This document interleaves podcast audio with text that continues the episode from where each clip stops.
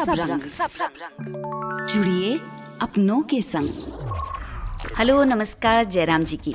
मैं हूँ स्वाति चौहान एक बार फिर आपके बीच रेडियो सबरंग का अगला एपिसोड लेके। दोस्तों पहला एपिसोड आपने पिछली बार सुना था और उसके साथ ही लॉन्च हुआ था हमारा रेडियो सबरंग। उस एपिसोड के बाद से आप में से बहुत सारे लोगों ने फ़ोन करके मैसेज करके और ईमेल से हमें शुभकामनाएँ और बधाई संदेश दिए। आप सबके इस प्यार के लिए दिल से धन्यवाद।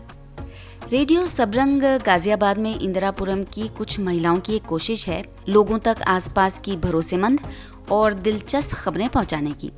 यानी इस रेडियो की पूरी की पूरी टीम महिलाओं की है। तो आप इसी तरह हम सबका हौसला बढ़ाते रहिए और हम जारी रखेंगे आपके सरोकार की खबरें आप तक पहुंचाना।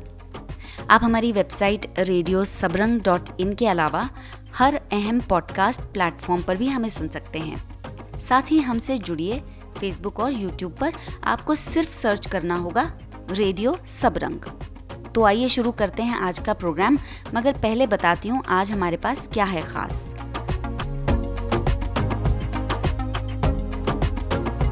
अपने बच्चों की देखभाल तो हम सभी करते हैं, लेकिन आज मैं आपको मिलवाऊँगी जया प्रयास फाउंडेशन की जया जी से। ये पार्क में पढ़ा रही हैं ऐसे बच्चों को जिनके माँ बाप उन्हें स्कूल नहीं भेज पा रहे। हमारे पास रहने की कोई जगह नहीं है। ये हमारे पास सबसे बड़ी समस्या है। यहाँ के ऐसे लोग जिनके पास जगह है सब कुछ है तो वो हमें प्रोवाइड कर सकते हैं। अगर हमें एक छत मिल जाए तो हमें इसके अलावा और कुछ नहीं चाहिए। मैं कहती हूँ रहने को घर नहीं और सारा जहाँ हमारा है। त्योहारों के मौसम से पहले शुरू हो जाते हैं पितृपक्ष। जानेंगे क्यों है खास ये पंद्रह दिन। हिंदू मान्यताओं के अनुसार शरीर त्यागने के बाद जब हमारे पुरख परलोक सुधार जाते हैं उनकी आत्मा की शांति के लिए सच्ची श्रद्धा के साथ दान पुण्य किया जाता है। इसके अलावा इस बार सुनिए कि आखिर फिटनेस है क्या। क्या रनिंग को हम फिटनेस कहते हैं? क्या जिमिंग को हम फिटनेस कहते हैं? क्या योगा को हम फिटनेस कहते हैं? तो बेसिकली फिटनेस एक पैरामीटर है। इस हफ़्ते के मेहमान हैं एक ऐसे युवा जिन्होंने पढ़ाई लिखाई के बाद तय किया चाय बेचना। बर्गर तो अमेरिकन कंपनी है वड़ा पाव आप सोचो पूरा हिंदुस्तान वड़ा पाव नहीं खाता है पूरा हिंदुस्तान पोहा नहीं खाता पूरा हिंदुस्तान छोले भटूरे नहीं खाता। या पर अगर हम एक बार चाय पी लें ना तो बंधन अटूट हो जाएगा। और आज भी बताएँगे एक दिलचस्प डिश की रेसिपी। रेडियो सबरंग जुड़िए अपनों के संग। दोस्तों, कितने खुशकिस्मत हैं हम में से वो लोग जो आराम से स्कूल में गए, दोस्तों के साथ मौज मस्ती की और अब अपनी ज़िंदगी में कभी खुशी, कभी गम के साथ जी रहे हैं। पर मेरी ही तरह आपने भी सड़कों के किनारे यूँ ही भटकते या मजदूरी करने वाले बच्चों को देखकर सोचा तो होगा कि काश इनकी भी पढ़ाई लिखाई ठीक ढंग से हो पाती, काश इन्हें भी एजुकेशन की अहमियत उसी तरह कोई समझा पाता। बहुत सारे लोग तो नहीं मगर दरअसल कुछ लोग ऐसा कर रहे हैं।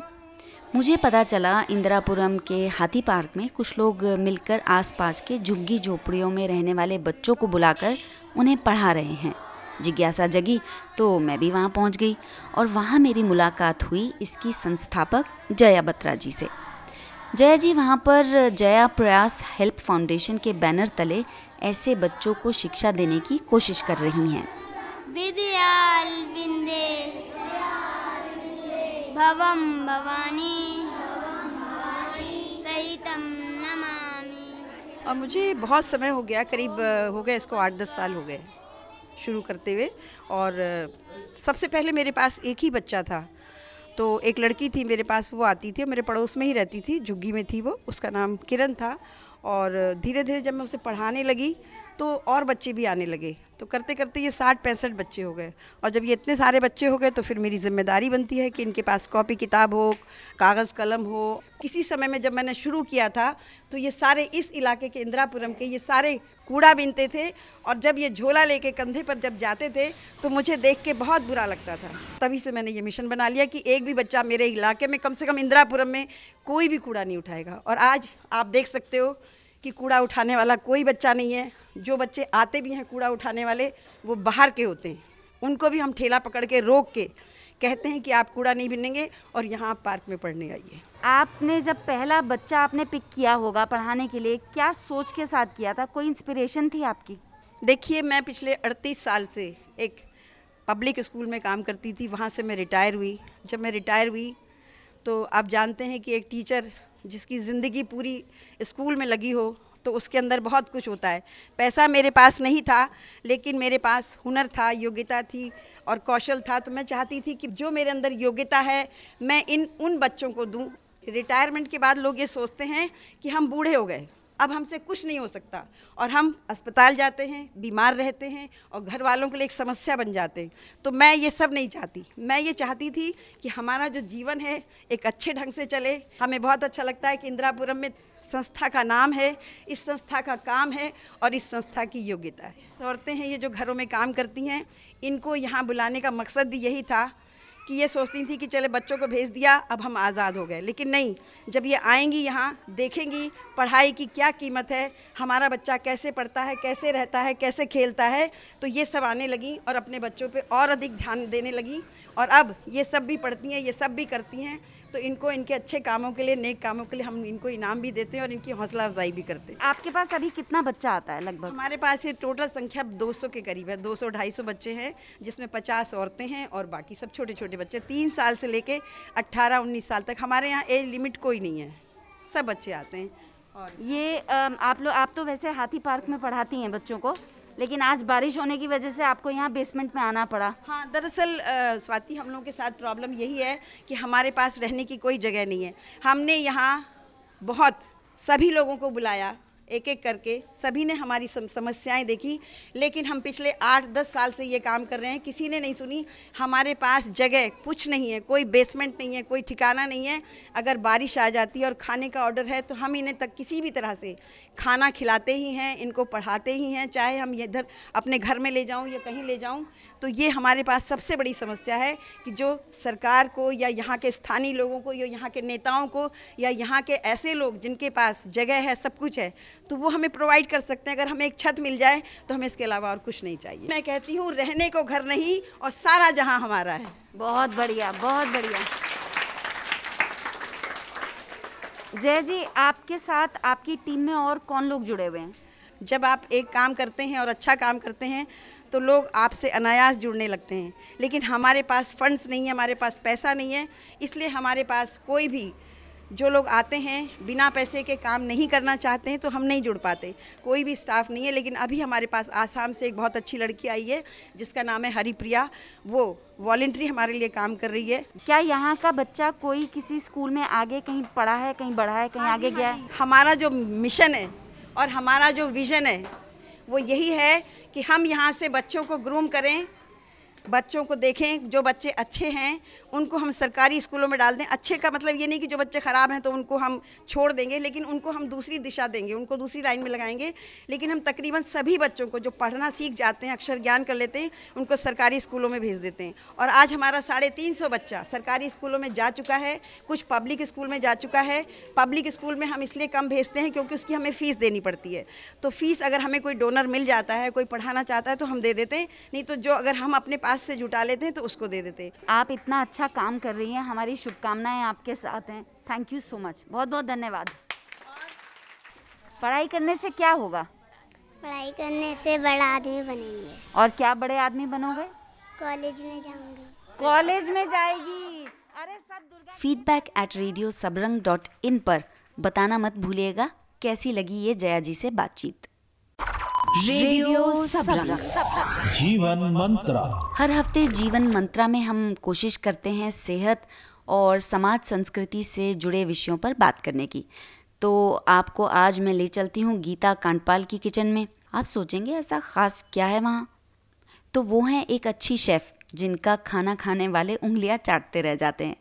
तो किचन कॉर्नर में आज जानते हैं गीता जी क्या पका रही हैं। उनसे मिलने पहुँची हमारी दूसरी शेफ़ निमिषा माथुर। आज मैं आप सबके लिए लेके आई हूँ सोया मसाला चाप। इसके लिए मैंने यहाँ पे सोया चाप लिए हैं। इसको मैं उबालूँगी। इसमें एक से दो सीटी हम लगाएँगे। तो देखिए, मैंने इस तरीके से इसको उबाल लिया। अब ये कितने सॉफ्ट हो गए अब मैं इनको फ्राई करूँगी। मैंने डीप फ्राई नहीं करूँगी। मैं इनको सेलो फ्राई करूँगी। तो मैंने गैस पे पैन रख लिया है। अब मैं सेलो फ्राई करूँगी। इस तरीके से देखिए। यहाँ पे देखिए चाप सेलो फ्राई कर दिए कितने अच्छे लग रहे हैं। एकदम ब्राउन कलर हो गया। अब मैं इनको मैरिनेट करूँगी। तो मैरिनेट के लिए मैंने यहाँ पे दही लिया है और साथ में कुछ मसाले लिए हैं। तो सबसे पहले मैं तीन से चार चम्मच दही लूँगी। और साथ में मैंने यहाँ पे धनिया पाउडर लिया एक चम्मच, आधा चम्मच गरम मसाला, आधा चम्मच मैंने यहाँ पे कूटी हुई लाल मिर्च ली है। और साथ में मैंने एक चम्मच अदरक लहसुन का पेस्ट लिया है। अभी मैंने इसमें नमक नहीं मिलाया है। पहले मैं इसको अच्छे से मिक्स कर लूँगी सारे मसाले। उसके बाद मैं इसमें नमक मिलाऊँगी। तो मैं इसको अच्छे से मिक्स कर रही हूँ मैरिनेट को। अब ये देखिए मसाला, ये मैरिनेट अच्छे से मिक्स हो गया। अब मैं इसमें आधा चम्मच नमक मिलाऊँगी। नमक आप अपने टेस्ट के अकॉर्डिंग मिला सकते हैं, क्योंकि ग्रेवी में भी थोड़ा सा नमक जाएगा। अब मैं जो मेरे सोया चाप मैंने सेलो फ्राई किए थे मैरिनेट कर लूँगी। गीता जी मैरिनेट करके इसको कितनी देर तक रखना है? इसको हम 10 से 15 मिनट तक रखेंगे। इसमें जो इसका मसाला है सारे सोया चाप चाप में अच्छी तरह से मिक्स हो जाते हैं। तो इस 10-15 मिनट में हम बाकी की कुछ और रेसिपी की प्रिपरेशन करेंगे? ग्रेवी तैयार करेंगे। तो ग्रेवी बनाने के लिए यहाँ पर मैंने चार से पाँच टमाटर लिए हैं।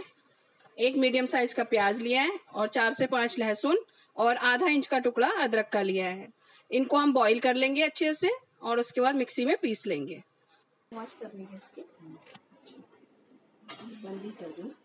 जितनी देर में हमारे सोया चाप मैरिनेट होते हैं इसकी ग्रेवी बना लेते हैं तो इसके लिए मैंने गैस ऑन कर दी और यहाँ पे एक पैन रख दिया।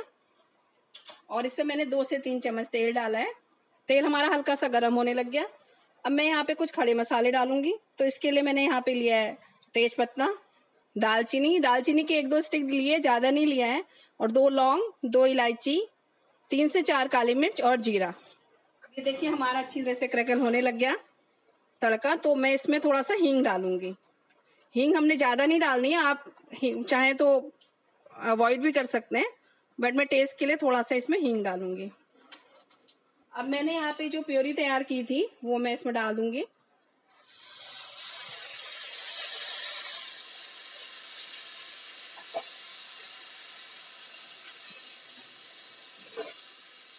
और इसको हम अच्छी तरह से भून लेंगे। हम इतनी देर तक भूनेंगे जिससे हमारा ये मसाला जो है तेल छोड़ने लगे। मुझे खाना बनाने का बहुत शौक है। तो अभी इस पैंडमिक में मार्केट पूरा बंद था और बच्चों को भी खाने का बहुत शौक है। तो फिर मैंने सोचा क्यों ना मैं अपना एक यूट्यूब चैनल बनाऊँ, जिससे कि जो भी मैं रेसिपी बनाती हूँ घर पे, वो मैं अपने फ्रेंड को, अपने जान पहचान वालों में शेयर करूँ। जिसका नाम मैंने रखा है होम रेसिपी विद गीता। इसमें मेरी खुद की वेरिएशन होती है। बाहर से मैं कुछ भी कॉपी नहीं करती हूँ। अब देखिए, हमारी ग्रेवी धीरे धीरे तैयार हो रही है। यहाँ पे जो प्योरी थी, उसने भी साइड से तेल छोड़ना शुरू कर दिया। अब मैं इसमें थोड़ा सा मसाले और ऐड करूँगी। मसाले हम बहुत ज़्यादा नहीं मिलाएँगे, क्यों नहीं, क्योंकि मैंने जो मैरिनेट तैयार किया था, उसमें भी मसाले मिलाए हुए थे। तो मेरे पास यहाँ पे धनिया पाउडर है, एक चम्मच मैंने मिला, वो मिला दिया। लाल मिर्च कुटी हुई। और साथ में मैंने मिर्च कश्मीरी मिर्च मिलाई है, क्योंकि ये कलर के लिए अच्छी है, क्योंकि मैं हल्दी वगैरह कुछ नहीं मिला रही हूँ इसमें। और मेरे पास यहाँ पे गरम मसाला है, वो मैं सबसे लास्ट में ऐड करूँगी। और यहाँ पे मेरे पास तीन से चार मिर्च है, इनको मैं स्लिट करके मसाले में डालूँगी। मसाला अच्छे से भून चुका है। अब मैंने यहाँ पे जो सोया चाप मैरिनेट करके रखे थे, वो मैं मसाले में मिक्स करूँगी। ये देखिए कितनी अच्छी तरह से मैरिनेट हो चुके हैं हमारे सोया चाप। तो ये जो आपने सब्ज़ी बनाई है सोया चाप की इसको किस चीज़ के साथ कॉम्बिनेशन में रखते हैं? रोटी चपाती नान पराठा पूरी किसी के साथ भी खा सकते हैं। इवन आप चावल के साथ भी इसको खा सकते हैं बहुत टेस्टी लगता है। अब हमारे मसाला चाप ऑलमोस्ट तैयार हो चुके हैं। अब मैं इसमें नमक मिलाऊँगी। तो नमक मैंने ना पहले भी डाला था तो आप ध्यान रखिएगा। और साथ में मैं इसमें गरम मसाला डालूँगी एक चम्मच और इसको अच्छे से मिक्स कर देंगे। देखिए कितना अच्छा कलर आ गया। अब हमारे सोया चाप तैयार है। अब मैं इसमें लास्ट में एक चम्मच घी डालूँगी। चम्मच नहीं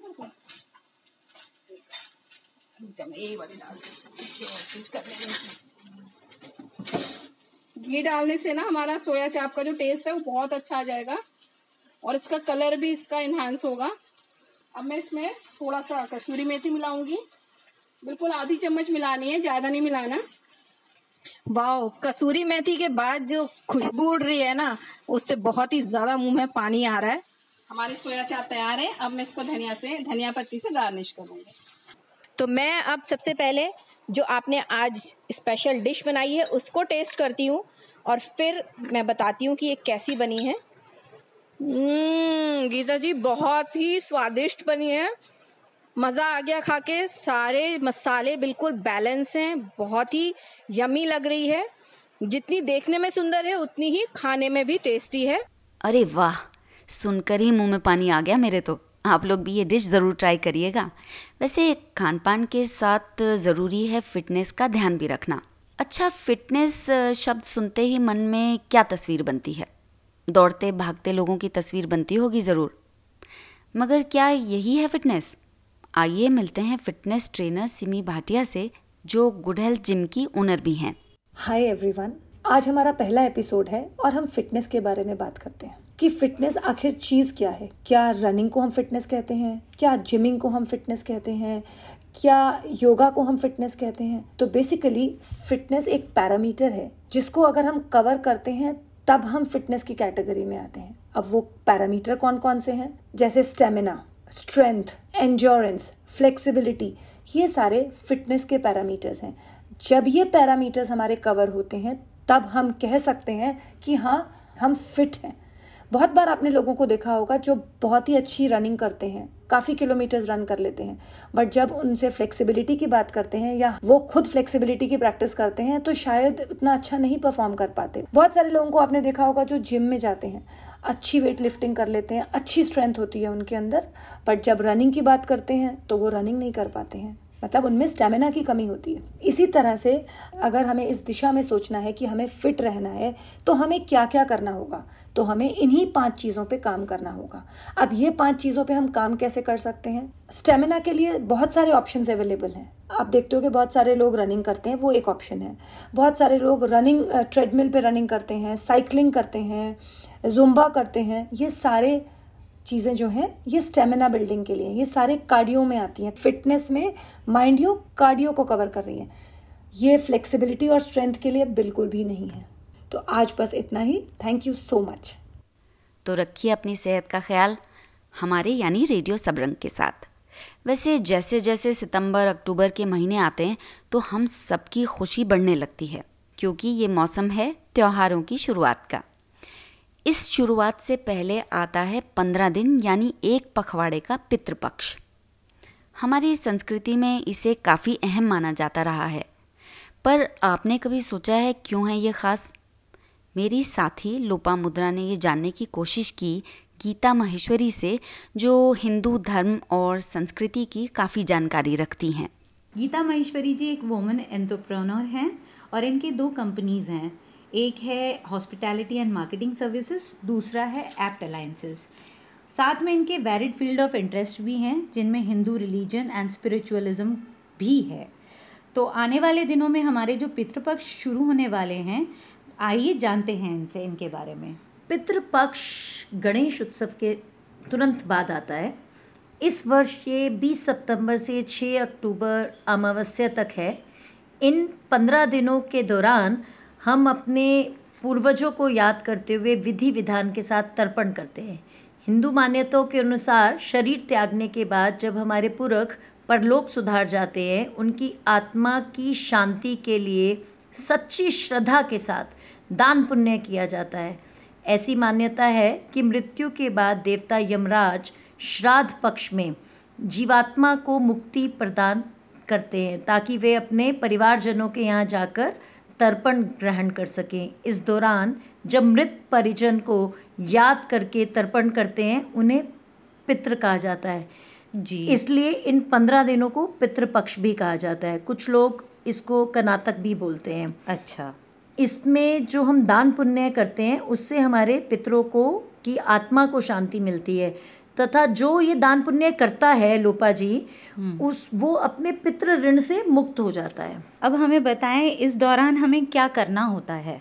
इस दौरान हमें जो हमारे पूर्वजों को पसंद है जो भी वस्तु विशेष या जो भी खाने में उनका जो इंटरेस्ट था जो उन्हें सबसे ज़्यादा चाहत जिस चीज़ की होती थी उस चीज़ का हमें दान करना चाहिए। अच्छा। इसमें गोदान स्वर्ण दान घी दान वस्त्र चांदी पैसा फल इत्यादि ये सब दान आप कर सकते हैं। अच्छा। इस दौरान होत क्या है आप शाम को तिल के तेल का दीपक जलाएँ और दिन के समय अपने पूर्वजों की तस्वीर के सामने उस पर चंदन माला लगा के खीर का प्रसाद ज़रूर उसमें रखें जो खीर पहले तीन हिस्सों में निकाले उस पूरे भोजन को। एक हिस्सा कुत्ते को एक हिस्सा कौवे को अच्छा। एक हिस्सा गाय को निकाल के ही आप ब्राह्मण या किसी गरीब को दे सकते हैं। क्या महत्व है कौवो कौवों का इसमें? कहते हैं इस वक्त कौवों को खाना खिलाने से हमारे पितरों को ज़्यादा शांति मिलती है और उनके थ्रू ये खाना वहाँ तक जाता है। अच्छा। और इस दौरान हमें क्या नहीं करना चाहिए? इस दौरान हमें कोई भी शुभ कार्य नहीं करना चाहिए। अच्छा, शादी अच्छा। दु, दु, दुकान का मुहूर्त मकान का मुहूर्त गृह प्रवेश नया व्यापार कोई नई कार मतलब कोई, कोई भी नई चीज़ हम नहीं, नहीं करते बिल्कुल। शुभारंभ नहीं कोई होता भी। शुभारंभ नहीं होता है। आपको कैसी लग रही है हम महिलाओं की ये कोशिश रेडियो सबरंग? हमें ज़रूर बताइएगा। Feedback at radio Sabrang dot in पर। रेडियो सबरंग आज के मेहमान। और अब वक्त है इस हफ़्ते के मेहमान से मिलने का। आज मैं आपको मिलवाने जा रही हूँ एक ऐसे शख्स से जिसने चाय बेचकर करोड़ों का व्यापार कर लिया। मैंने जब उनसे बात की तो सच कहूँ मन जोश और हौसले से भर गया। नाम है प्रफुल्ल बिल्लौरे। अहमदाबाद में चाय का इनका बिज़नेस शुरू हुआ और आज दुनिया भर में इन्हें लोग एम चाय वाला नाम से जानते हैं। तो आइए मिलते हैं प्रफुल्ल से। स्कूल में मुझे आज भी याद है कि जब सवाल पूछते जाते थे जनरल नॉलेज के I was the only one in the class जिसको सारे क्वेश्चंस के आंसर पता होते थे कि उस राज्य का चीफ मिनिस्टर कौन है, उस राज्य की राजधानी कौन है, राज्यपाल क्या है, वहाँ पे किसकी सरकार है, कौन सरकार बना रहा है। पॉलिटिक्स में मुझे बहुत इंटरेस्ट था तो उस टाइम पे मैं, जब मैं, मेरे को आज भी याद है, जब मैं पांचवी छठी में था, तब मैं आज तक को टाइम्स नाउ की डिबेट सुनता था। तो तब से मेरे को जनरल नॉलेज जनरल अवेयरनेस दुनिया कैसे चलती है कहाँ पहुंचेगी, कैसे पहुंचेगी, उसका बहुत नॉलेज था। पर मेरे बच्चे, मेरे साथ वाले स्टूडेंट्स वही किताबों की बातें करते थे छोटी मोटी हस्ती मज़ाक करते थे, वो मुझे नहीं पसंद था। तो मुझे ऐसा लगता है कि मैं स्टूडेंट स्टूडेंट नहीं रहा हूँ, मैं क्यूरियस स्टूडेंट रहा हूँ थ्रू आउट माई लाइफ अच्छा ये तो समझ में आया, आपने स्कूल के बारे में बताया कि पढ़ाई में किताबों में आपका मन नहीं लगा। लेकिन चाय बेचने का ख्याल कैसे आया? सो ऐसे ख्याल नहीं आया। So I am not a foodie passionate turn entrepreneur मुझे ऐसा नहीं कि मैं कोई तो आजकल नहीं होता लड़कों को भी बहुत शौक है कुकीज बनाने का। मुझे कुछ बिज़नेस करना था, मुझे एमबीए करना था टॉप कॉलेज से अच्छे लोगों के साथ काम करना था मिल के बैठने के साथ अच्छा सीखना था। तो वो करते करते अगर नहीं हुआ, वहाँ पर एडमिशन नहीं हुआ तो मैंने सोचा क्यों ना यार खुद का कुछ चालू करते तो चाय एक ऐसी चीज़ है इंडिया में जिसके ऊपर एंट्री बैरियर नहीं कोई भी बंदा, आप भी, मैं भी, कोई भी एक्स वाई जेड बंदा, कोई भी टॉम डेक हेरी कहीं पे भी चाय का धंधा चालू कर सकता है। So although from a very very humble background पहले ऑन्टरप्रिनर है फैमिली से तो हमें तो कुछ आता ही नहीं था। तो चाय चुनी क्योंकि चाय एक ऐसी चीज़ है ना पूरे इंडिया को कनेक्ट करती है। पानी के अलावा सिर्फ़ चाय एक ऐसी चीज़ है जो हिंदुस्तान के हर किसी कोने में मिलती है और पाई जाती है और पी जाती है। बिल्कुल ठीक। बर्गर तो अमेरिकन कंपनी है वड़ा पाव आप सोचो पूरा हिंदुस्तान वड़ा पाव नहीं खाता है पूरा हिंदुस्तान पोहा नहीं खाता पूरा हिंदुस्तान छोले भटूरे नहीं खाता। सो चाय कनेक्ट करती है बांधती है हिंदुस्तान को पूरे। चाय बांधती है बंधन को बनाए रखती है। पर अगर हम एक बार चाय पी लेना तो बंधन अटूट हो जाएगा। तो अगला इंटरव्यू आपका फिर चाय पे लिया जाए इसका मतलब। अगर रिश्ता आपको बना के आगे रखना है बिल्कुल बिल्कुल। अच्छा परिवार की तरफ़ से आपको कोई सपोर्ट मिला जब आपने ये आइडिया अपने पेरेंट्स को दिया?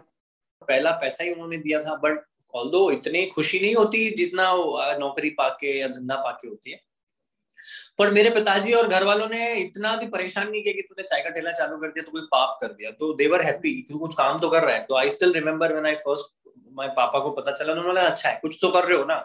MBA Chai Wala. How did you get this name very unique in very interesting name हाँ so the name itself seems like कि किसी ने एमबीए किया हुआ, नौकरी वोकरी लगी नहीं तो और चाय का ठेला डाल दिया, नाम फ़ेमस होने के लिए, प्रसिद्ध होने के लिए, क्योंकि आज तक बहुत यूपी बिहार एमपी में लोग आए हैं जिन्होंने बीटेक पानी पूरी वाला इंजीनियर चाय बहुत सारे लोग आए। बट वो सक्सेस नहीं हो पाए क्योंकि उनका विजन ये था, ऐसा देखो, नाम से कुछ नहीं होता ना, काम से होता है, नाम में क्या होता है? तो पहली बार जब चाय का ठेला चालू किया तो उसका नाम रखा था मिस्टर बिल्लौरे। मिस्टर बिल्लौरे को मिस्टर बिल्लौरे, अहमदाबाद किया, फिर मिस्टर कायम बिल्लौरे का भी अहमदाबाद का ये करके एमबीए छावाला बना। लोगों ने इज़्ज़त दी, प्यार दिया, मोहब्बत दिया। लोगों ने नाम दिया। काम मैं कर रहा था, नाम लोगों ने दिया। वो एमबीए लेके चलते हैं, वो एमबीए वाले किसी बिल और चाय पीने चलते हैं। सो मुझे लगता है कि नाम, जैसे वो होता है ना, बच्चों को नाम माँ बाप देते हैं। आप खुद तो बच्चे हो, आपको थोड़ी पता तो मुझे नाम हमारे समाज ने दिया, देश ने दिया, लोगों ने दिया। How did people react to your this business जब उन्होंने आपको देखा होगा, चाय का ठेला लगाते हुए। आसपास के लोगों ने कैसे रिएक्ट किया? कुछ लोगों ने सपोर्ट किया, किसी ने उड़ाया मज़ाक। तो जो लोगों को अंडरस्टैंडिंग है कि समझो स्वाति जी, आपका पहला इंटरव्यू आप मेरे साथ ले रहे हो। आप, मेरे को पता है ना, आपके लिए मैं अच्छा इंसान हूँ जिसको आपके पॉडकास्ट पे आया। मुझे भी अच्छा लगे कि मैं स्वाति जी के साथ। हो सकता है दो साल बाद आप कंटिन्यू करो तो आप अमिताभ बच्चन जी को भी अपने पॉडकास्ट पे ला सकते हो। समझ लो सो कहाँ से आप चालू करते हो, उसका कोई फ़र्क नहीं पड़ता। आप कहाँ पहुँच रहे हो, कहाँ जाओगे, कहाँ चले जा चुके होंगे, उस पर बहुत डिपेंड करता है। ज़ीरो से चालू करता है तो मैं उसको अप्रिशिएट करता हूँ कि भाई तू बताए ठीक है चालू कहाँ से अगर तू दिन भर इंप्रूव करेगा अच्छा करेगा सीखेगा लोगों से मिलेगा अपने आप को चैलेंज करेगा कि मुझे ये नहीं आता मुझे ये आता है ये सीखना है ये करना है फोकस रहेगा तो आप लक्ष्य पे तो पहुंचोगे ना। अच्छा आपके क्या स्टॉल पे अलग अलग फ्लेवर्स की चाय है क्या? हाँ बिल्कुल है सात आठ तरीके की चाय मिलती है कॉफ़ी मिलती है पास्ता मैगी बंस मैगी बहुत सारी चीज़ें मिलती है। अब तो वी आर फ्रेंचाइजी चेन हम तो पूरी हाँ। दुनिया में हमारी तो हम लोगों के काफ़ी आउटलेट्स आ चुके हैं आ भी रहे हैं दिल्ली में भी आ रहा है चंडीगढ़ पंचकुला में कानपुर में अहमदाबाद गांधीनगर गुवाहाटी बैंगलोर हैदराबाद पूरे इंडिया में हम लोग फैल रहे हैं। दुबई जा रहा है सिंगापुर हम लोग जा रहे हैं। अच्छी चाय का कोई गुरु बताइए। देखो अच्छी चाय का कुछ गुड नहीं होता है माहौल पे डिपेंड करता है। अभी समझो टेंशन में तो जो पिलाते अगर काला पानी भी पिला दिया चाय पत्ती वाला तो भी अच्छा। तो आप चाय नहीं कर सकते हो कि क्या सही है अच्छी है बुरी है। चाय चाय होती है उसकी तो ही ना आप कर नहीं सकते हो। एंड इट टोटली डिपेंड्स कि थोड़ी सी कम शक्कर हो अच्छी हो कड़क हो चाय तो चाय तो चाय होती है। How are you different from other tea sellers Prafull I I do think that in India other tea sellers are doing the same work from last 20 years तो 15 20 10 सालों से सेम काम कर रहे हैं अपडेट नहीं हुआ टाइम के साथ। Other tea stalls are not learning so we are learning we are exploring we are updating our sell menu change कर रहे हैं ऑपरेशन अच्छे कर रहे हैं इंटीरियर अच्छा कर रहे हैं नए नए लोगों को हायर कर रहे हैं। हमारी गलतियों को हम बोल रहे हैं हाँ हमने गलत किया भाई हो गया अब आगे क्या? सो व्हाट नेक्स्ट कैसे अच्छा कर सकते हैं कैसा बेहतर बन सकते हैं our speed and process should be faster our expectations of result shouldn't be that faster so वो result तो आएँगे कोई दिक्कत नहीं है correct but i still want to understand what did you do differently so i just didn't sell chai story बनाई या लोगों को मदद करी हेल्प किया व्हाइट बोर्ड पे कैसे हम लोग लिख सकते हैं वो किया फिर हमने उनके लिए हेल्प की, लोगों की जॉब दिलाने में हेल्प करी, चाय फंड रेज किए, चाय को फ्री में लोगों को चाय फ्री में बांटी। कब भी, आप भी आज भी आए अहमदाबाद में करीब अगर समझो साइकिल यात्रा है, कहीं फंड रेस करना हो, कोई गरीब बच्चा हो, उसके लिए मैं चाय बनाऊँगा, उसके लिए मैं पैसा इकट्ठा करूँगा तो you don't remember MBA Chai Wala just because of the taste of the place you remember MBA Chai Wala क्योंकि बंदा बहुत कुछ कर रहा है। अभी हमारी अकेडमी है एमबीए चाय वाला अकेडमी मैं फाउंडेशन मेरा फाउंडेशन है हमारा एमबीए चाय वाला हम लोग फंड रेस करते हैं इवेंट्स करते हैं वेडिंग्स करते हैं टॉक शोज़ आई डू पूरी दुनिया में जाके मैं चाहता हूँ सेलिब्रिटी चाय वाला तो बहुत सारी चीज़ें करते हैं जब जाके नाम होता है। नाम इज़ नॉट दैट इजी और नाम बनाना आसान है नाम को बनाए रखना बहुत कठिन है। तो वो हम बना के रख रहे हैं। कम उम्र में प्रफुल्ल हम्म। आपने इस सफलता को कैसे संभाला कैसे हैंडल किया? So I what I do believe is कि I am 25 now when I started I was 20 and half right 20 21 साल का था मैं। तो मेरी दोस्ती मेरी मेरे से दो साल पाँच साल आठ साल दस साल बड़े उम्र दराज लोगों से मेरी दोस्ती मेरे लोग, मेरी उम्र के दोस्तों के साथ नहीं है तो मैं क्या सीखूँगा? मेरी दोस्ती हो सकता है स्वाति जी की उम्र के लोगों से जो मुझे सिखाए कि प्रफुल्ल, ऐसे बात करते हैं, ऐसे सब्र रखते हैं, ऐसे संयम रखते हैं और अगर ज़्यादा आ जाए तो उछलने का नहीं, कम हो तो झुकने का नहीं। तो ये सारी चीज़ें कब आती है? जब आप चालीस साल, पैंतीस साल के लोगों से सीखोगे, क्योंकि वो भी तो वो जर्नी जी चुके आप समझो। तो अगर वो ही मेरे को बता दे कि यार भाई, तू जो कर रहा है वो अच्छा है, पर घमंड मत लाना। तो कितनी अच्छी चीज़ हो जाएगी? सोने पे सुहागा हो जाएगा ना? So actual fame actual money and actual character यही तो बड़े लोगों की निशानी होती है और वो बना लो तो आप बड़े आदमी बन जाओगे। आजकल के तो, जो नौजवान हैं प्रफुल बहुत जल्दी पैसा कमाना चाहते हैं।